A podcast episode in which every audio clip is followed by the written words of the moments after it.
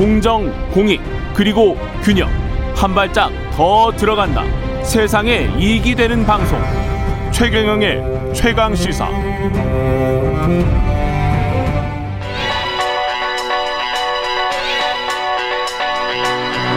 최강시사 송연서의 눈.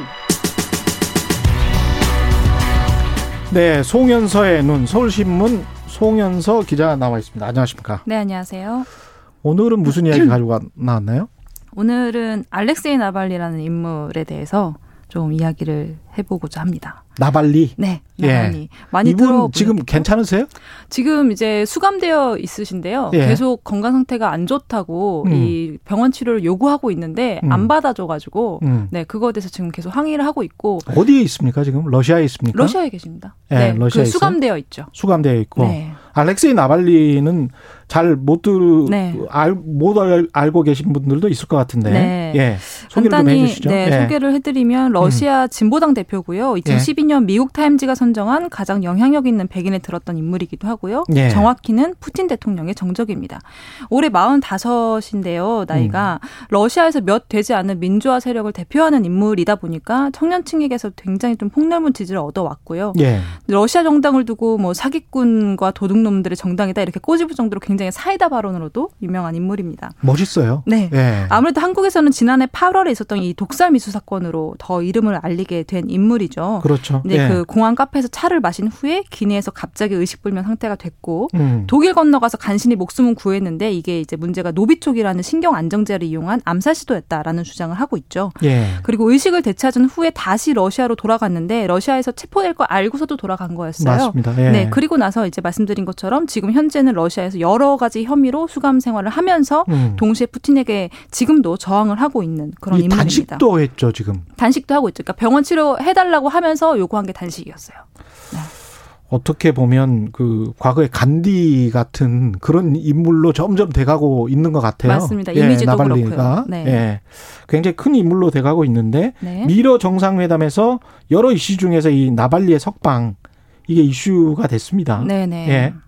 이게 이슈가 된 이유가 여러 가지가 있을 텐데요. 음. 일단은 뭐 미국, 그러니까 그 대통령 조 바이든 대통령뿐만 아니라 사실 이전부터 서방 국가들이 유럽 연합이라든지 굉장히 나발니 사건에 좀 관심을 많이 가졌어요. 예. 실제로 노비촉 미수 사건 발생했을 때도 처음 도움을 주겠다고 나선 게 독일의 시민단체였거든요. 예. 독일의 인권시민단체였고 음. 이전에 뭐 영국 총리나 프랑스 유럽연합도 꾸준히 이렇게 러시아 민주화나 뭐 인권 문제를 지적을 해왔는데 이 나발니 사건으로 인해서 이제 굉장히 좀 확고한 계기가 생긴 겁니다. 음. 푸틴을 비난할 수 있는. 예. 그래서 이 푸틴을 비난한 서방 국가들은 나발니를 단순히 그냥 한 나라의 약 야권 지도자로 보는 게 아니고요. 푸틴이라는 사람이 장기 집권하고 있는 러시아라는 국가를 압박할 수 있는 카드, 키워드 중에 하나라고 해석하고 있는 거죠.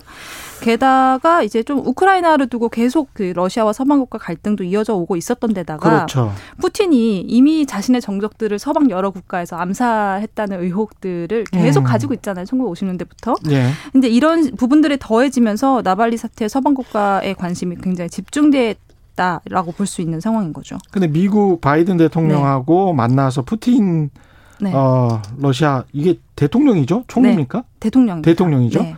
푸틴 대통령 같은 경우에 그 너희들도 좀 문제가 있는 거 아니냐 인권에. 네. 네, 네. 블랙 라이브스 매터 이거. 맞습니다. 이걸 지금 거론을 했죠. 네. 그리고 굉장히 좀 뭐라 그러지 그 갈등의 폭이 좀 예. 깊다고 보여지는 게 뭐 살인자라는 단어가 계속 왔다 갔다 하잖아요. 두 대통령 사이에. 예. 근데 이렇게까지 강경하게 이야기하는 배경에 대해서 생각을 해보면 음. 사실 미국이라는 나라가 인권을 외교 테이블에 올려놓고 예. 인권 외교라는 걸 카드로 써온 게 한 천구백칠십 년대부터라고 볼 수가 있어요. 예. 당시 미국의 베트남 전쟁하면서 굉장히 대외적으로 영향력도 떨어지고 뭐 국가적인 그런 도덕적인 권위도 떨어지고 이럴 때 지미 카터 대통령이 당선이 되면서 이런 것들 좀 회복하기 위한 카드 중에 하나로 쓴 게 인권이었거든요. 아주 보편적인 그런 것들을 이용해 온 거죠. 그러다가 도널드 트럼프 전 대통령이 이제 당선되고 이제 대통령 시절에는 중국이 쥐투로 부상을 하면서 이제 좀 그 갈등이 심했고 아메리카 퍼스트 외치다가 동맹들이 다 등을 돌린 거죠. 음. 그러면서 국제사회에서 고립되는 상황이 있었는데 다시 조 바이든이 등장을 하면서 역대 미국 대통령들이 그랬던 것처럼 인권이란 카드로 다시 우리 미국을 조금 세워보겠다라는 의도를 가지기 시작한 거예요. 예. 그래서 인도주의 관점에서 보면 미국이 러시아 인권에 이렇게 관심을 가지고 너희들 나발리 정말 옥중에서 죽으면 큰일 날 거야 라고 굉장히 강경하게 이야기를 하는 것도 어 정말로 미국이 러시아 인권에 이렇게 관심을 보이고 있네 라고 생각을 할 수도 있겠지만 예. 사실 냉철하게 보면은 인권 문제를 매개로 해서 그렇죠. 압박하는 거죠. 네. 그리고 동시에 또 이제 친미 진영들의 결속력, 그러니까 음. 유럽 연합이나 이런, 이런 쪽과도 굉장히 좀 결속력을 다져보겠다, 높여보겠다 하는 의도가 굉장히 명료한 겁니다. 그것도 있지만 일단은 러시아와 회담을 했다는 게 네. 트럼프와는 나는 다르다. 그렇죠. 그러면서 네. 이제 사실은 지금 미국의 가장 큰 뭐랄까요 잠재적 라이벌은 네. 중국이지 않습니까? 중국이죠. 네. 근데 중국과 러시아가 아주 더 긴밀하게 손을 잡는다면 네. 미국으로서는 정말 신냉전으로 가는 거기 때문에 네. 미국은 러시아라는 그 뒷배, 네. 중국의 뒷배가 될 수 있는 배경을 차단하는 의미에서 또 푸틴과 계속 대화를 하고 협력을 하고 싶은 어떤 강력한 동기 요인이 있어요. 있습니다. 예, 바이든 대통령. 그래서 예. 미국 입장에서는 러시아를 너무 강하게 압박할 수는 없어요. 없죠. 지금 상황에서. 왜냐하면은 예. 만약에 러시아와도 이렇게 적대 관계가 돼버리면 지금 미국 입장에서는 러시아, 중국을 전부 다 상대해야 되는 상황이 올 수도 있기 때문에 그렇죠. 그거는 피해야 되지만 지금 트럼프와는 달라 말씀하신 것처럼 이런 그렇죠. 것들을 보여주기 위해서라도 어. 사실 러시아의 이런 강경한 대응을 또 할 수밖에 없는 상황이거든요. 바이든이 참 외교 천재인 게 러시아의 러시아와 손을 잡으면서도 러시아가 또 사실은 중국과의 경쟁 관계였지 않습니까? 그렇죠. 주계장막, 철회장막 하면서 네. 거기에서는 또 경쟁 관계였기 때문에 중국한테 계속 밀리는 그 상황을 푸틴이 그렇게 좋아하지는 않거든요. 그렇죠. 그리고 이제 사이버 공격이랄지 이런 것들을 또 미국은 받아왔기 때문에 네. 그것도 어떻게 해결을 하고 중국이, 중국을 좀 견제하고 싶으면 우리랑 손잡아. 네. 이렇게 하면서 쓱 또 대화도 맞아요. 하는. 그래서 푸틴도 고수라고 볼 수밖에 없는 정말 게 정말 고수예요. 네, 이런 네. 상황에서 중국이 그러면 지금 이때다 싶어가지고 음. 계속 지금 협력 강화를 요청하고 있어요. 러시아 쪽에. 그렇죠. 근데 러시아는 옳다쿠나 하고 받지 않습니다.